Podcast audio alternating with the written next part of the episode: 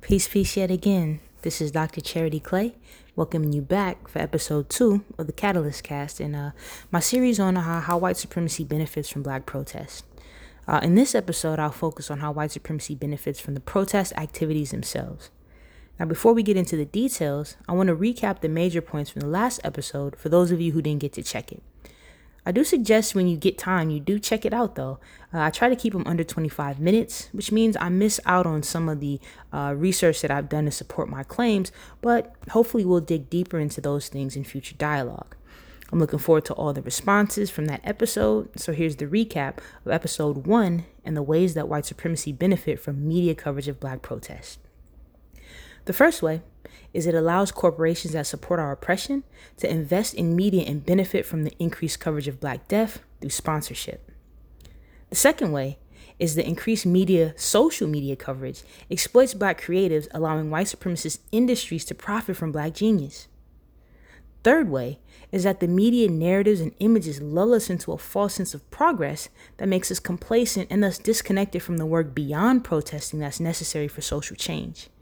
And fourth, consistently seeing black death black life ended at the hands of police on video inflicts psychological trauma and physical pain that has individual and collective impacts for black communities.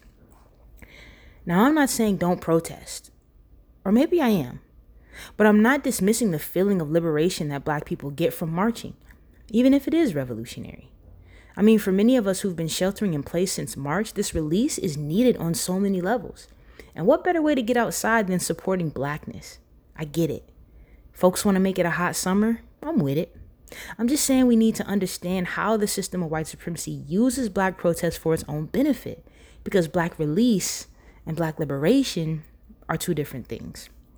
Now, remember, my goal with these podcasts isn't to say the same thing that everyone else is saying, it's to add a missing perspective on a very complicated issue. So, as always, comments, questions, critiques, debate, all that dialogue is welcome. Now, let's get into episode two. Like I said before, we only get one chance to use a tactic before the system absorbs it and uses it for its own benefit.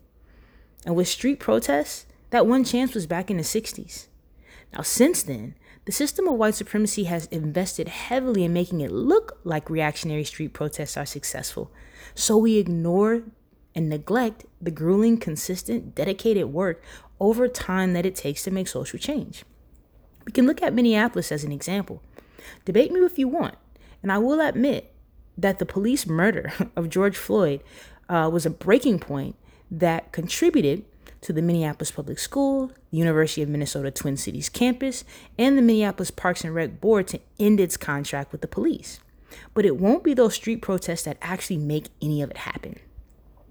It takes a while for such large institutions to launch alternative models for public safety, to study existing models, put an alternative plan together, create a funding proposal, and a timeline for implementation. That means new training, new positions, new structures. So, defunding the police is not an easy task. Also, we have to acknowledge that this idea of defunding the police is only a concern in communities under police occupation. See, suburban white communities, they don't have cops in their schools and they don't have over policing in their streets. So for them, they already have community models and they don't overfund the police. Now, Minneapolis has actually mentioned using Denver, Colorado, Austin, Texas, and Eugene, Oregon as models for their proposed changes. What do these cities have in common? well, they're overwhelmingly white.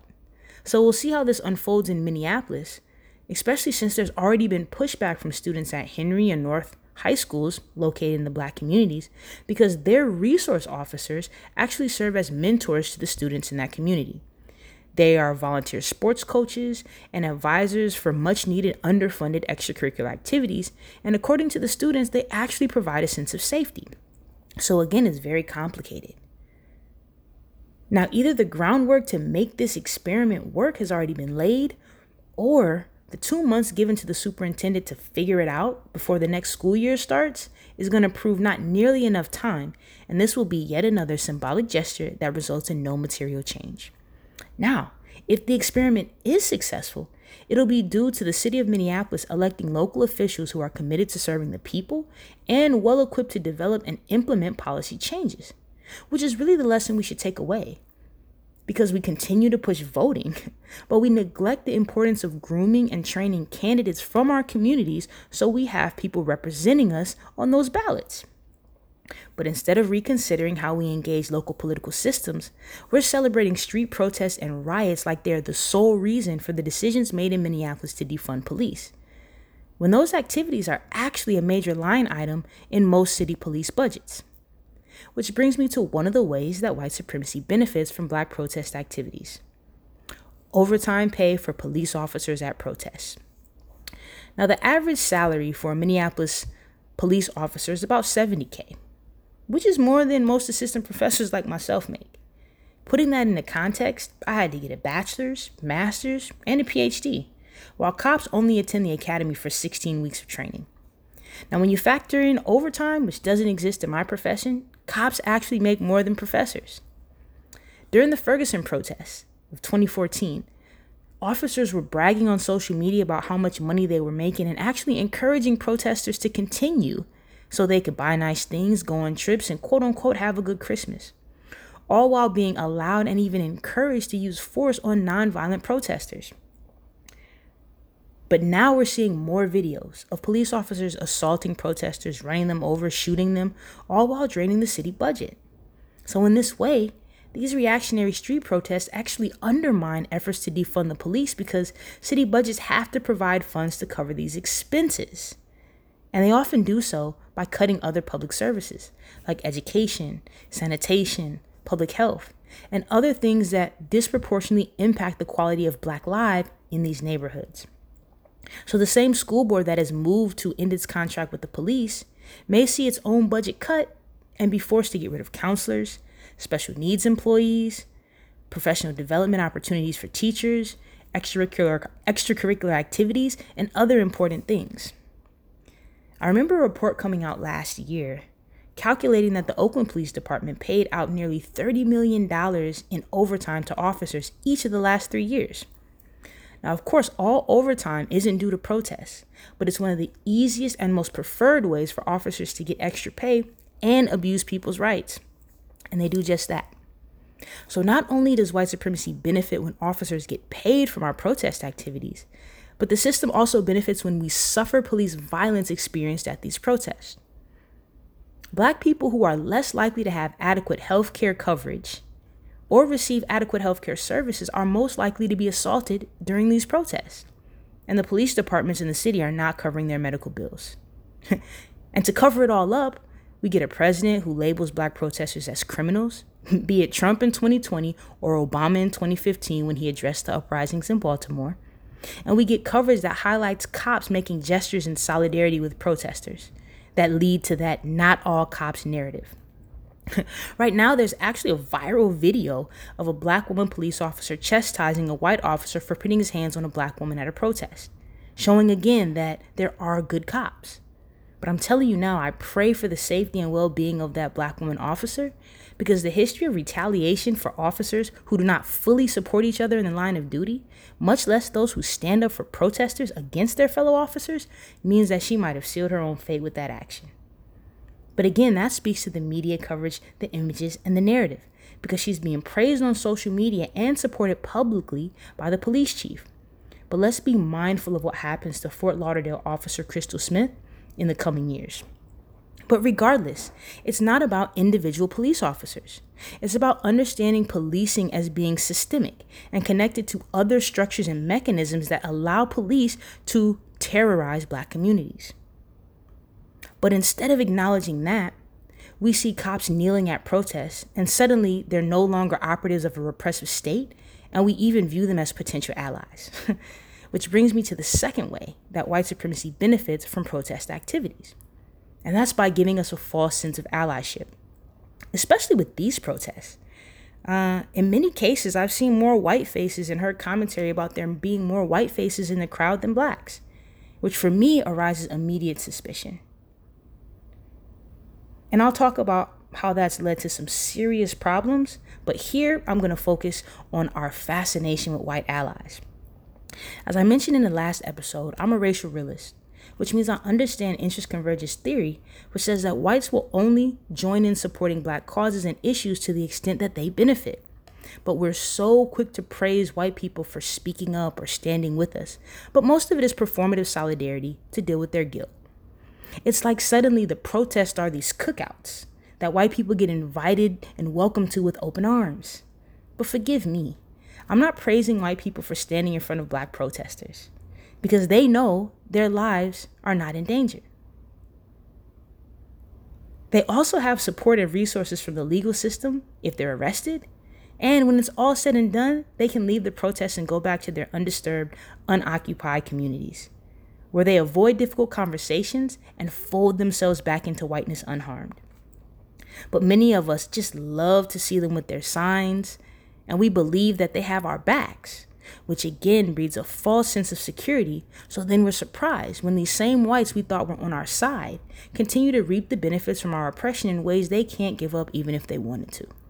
And honestly, I can't think of one benefit to black people of having white people participating in street protests. But some of us don't really want liberation.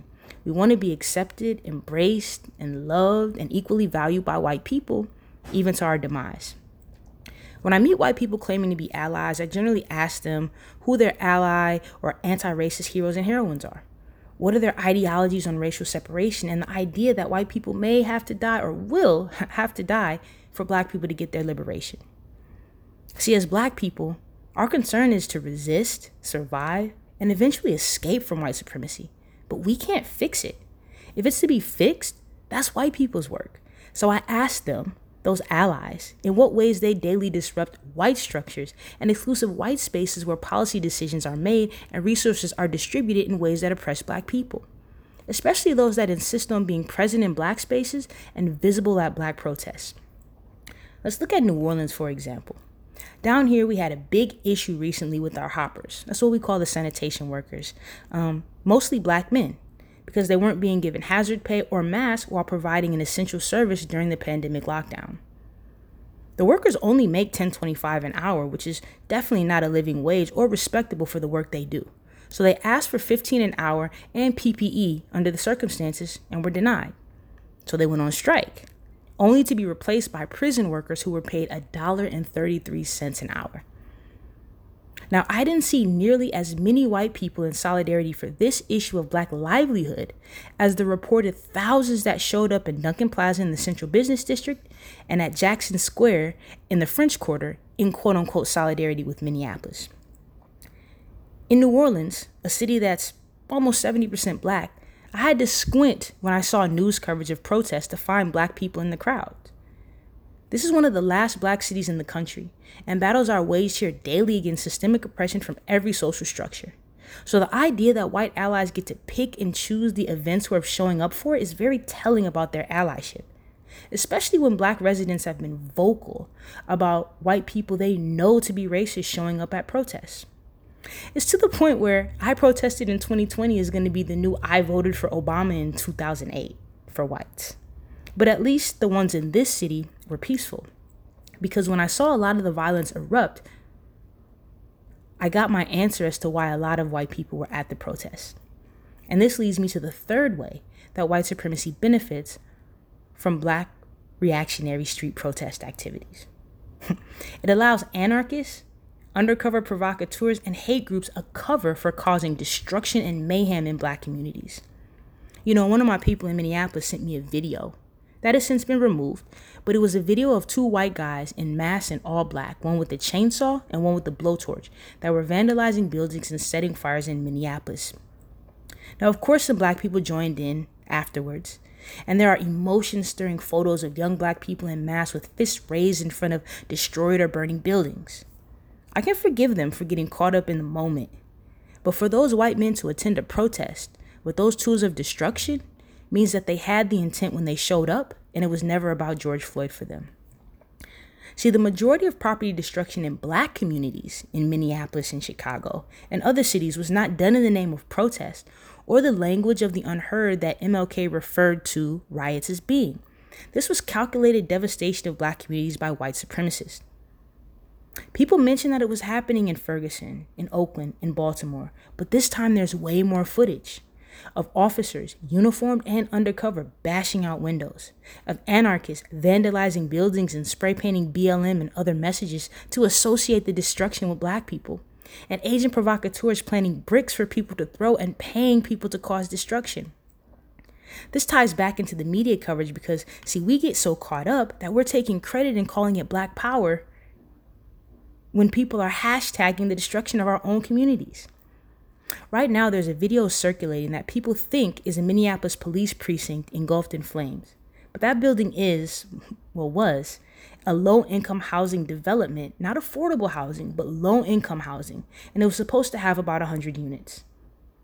And people are celebrating it being burnt down in the name of revolution. Community centers, grocery stores, small businesses, pharmacies, and outlets needed in the pandemic more than ever have been destroyed in neighborhoods where black people already have limited access. And instead of recognizing the damage and protecting our communities, unfortunately, many of us joined in with these so called allies, or at least praised them for their efforts and their willingness to get their hands dirty with misguided slogans like people over property and burn it down Phrases that look good on t shirts and signs, but erase the complicated reality that property destruction in under resourced black communities, especially during a pandemic, is devastating. Now, many of the major corporations have been losing revenue, and we're kind of hoping to get broken into so they can file insurance claims instead of reporting a loss for quarter two, which conveniently ends at the end of this month. Additionally, it's major corporations that receive the lion's share of any bailout leaving small businesses, which most black businesses are, to struggle on their own to stay afloat. I'll go more in depth in this on the next episode about the aftermath, but I've spoken to five black business owners that doubted that they would be able to recover with all their merchandise gone. Which brings me to the fourth way that white supremacy benefits from the protest activities. It's the capitalist sentiment that underlies looting aligns us with the capitalist system we're claiming to protest against. See, the same way we create narratives about property destruction being a sign of revolution, we've done the same thing with looting. Actually, using whites' history of looting to justify our own, like somehow imitating our oppressors, is our way to liberation. So I asked, do we want to abolish capitalism or do we just want more stuff? Because folks in Atlanta didn't go to the High Museum and liberate African artifacts. They went to the Dior store so they could be fly or flip whatever they were able to grab for profit. So while we think we're being revolutionary, we're feeding right into capitalism. And of course, we can frame it as some lumpen proletariat move, but it's still based on the value that status symbols have within capitalism and not based on abolishing that system and redistributing wealth. Now, there were white people looting too, yes, but I already said that white people's actions in support of oppression shouldn't be used to justify our own in claims of resistance to that same oppression. And honestly, we need to focus less on what white people are doing anyway.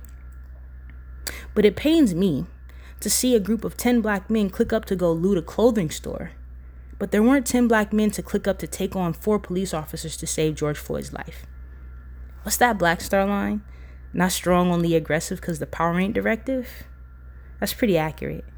But again, it's not like people were looting stores that had a history of treating black people unfairly, then redistributing needed resources to the community. People were selling stuff on Facebook Marketplace for profit and getting themselves caught. Which leads me to the fifth way that white supremacy benefits from protest activities the arrests and subsequent charges. You know, pres- protesting is supposed to be protected by the First Amendment of the Constitution as free speech, but when has the Constitution really ever been extended to black people? But what people don't understand is that the 10th Amendment allows states to create laws to govern its people and resources as it sees fit. So every time there are large scale protests, states pass laws increasingly criminalizing protesting. And let's not forget the federal categorization of the black identity extremists that they desperately need to bring cases to legitimize. I know people who've gotten felony charges for their nonviolent protests in Oakland, Ferguson, and New York after protesting police killings. I'll talk about that more when I get to the aftermath. But right now, I want to focus on how the arrest of protesters drains our community of resources, We have to find bail money so people don't sit in jail awaiting trials and hearings that will take longer now that many cities are shutting down courts and other government buildings supposedly because of the protests and previously because of the pandemic. So now jail populations will increase, generating revenue for white supremacists' for profit prison industry. Or the other option is for organizations and individuals to come up with bail money. But where does that money go? to predatory bail bondsmen who get and stay wealthy because of the criminalization of black people.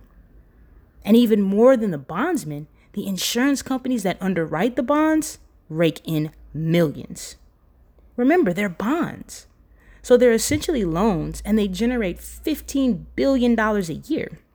And there are only about 10 insurers that split up their share. And with that money, they donate heavily to political efforts to thwart any reforms to eliminate cash bail and support legislation to increase amounts of risk of defaulting on cash bail and politicians who are quote unquote tough on crime. Again, while we think we're being revolutionary, we're giving up people and resources to entities that invest in and profit from our oppression. Now, in the next episode, I'll go into details about how white supremacy benefits from the aftermath.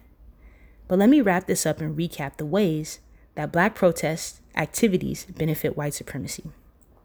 I just finished talking about how arrests put people into the for profit prison system, allow cash bond systems to drain community resources, and provide revenue to white supremacist institutions that invest in our oppression.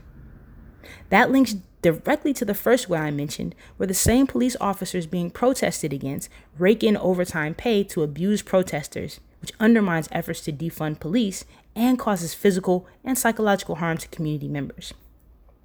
The third way is the false sense of allyship that is developed and celebrated and in no way furthers the cause of black liberation, but rather prevents us from recognizing the motive of some whites present at these protests, which is the fourth way.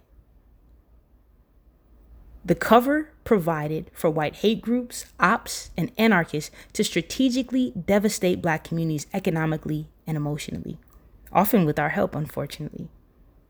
Which leads to the fifth and final way that I discussed the capitalist looting that we rationalize as revolutionary when we're really imitating our oppressors and supporting the system of capitalism. Now, hopefully, after listening to this, you can see evidence of what I'm saying. I think black people need outlets for our emotions, and I know protests provide that on a large scale. But I'll say it again I strongly believe in the motto of closing ranks and fortify. I believe that we need to keep those spaces protected within our communities, not broadcast to our enemies so they can study us. So reach out to me with comments, feedback, critiques, whatever. In the next episode, I'll focus on how white supremacy benefits from the aftermath of black protests. Until then, peace after revolution. And remember, charity is love, love is the catalyst, and this is the Catalyst Cast.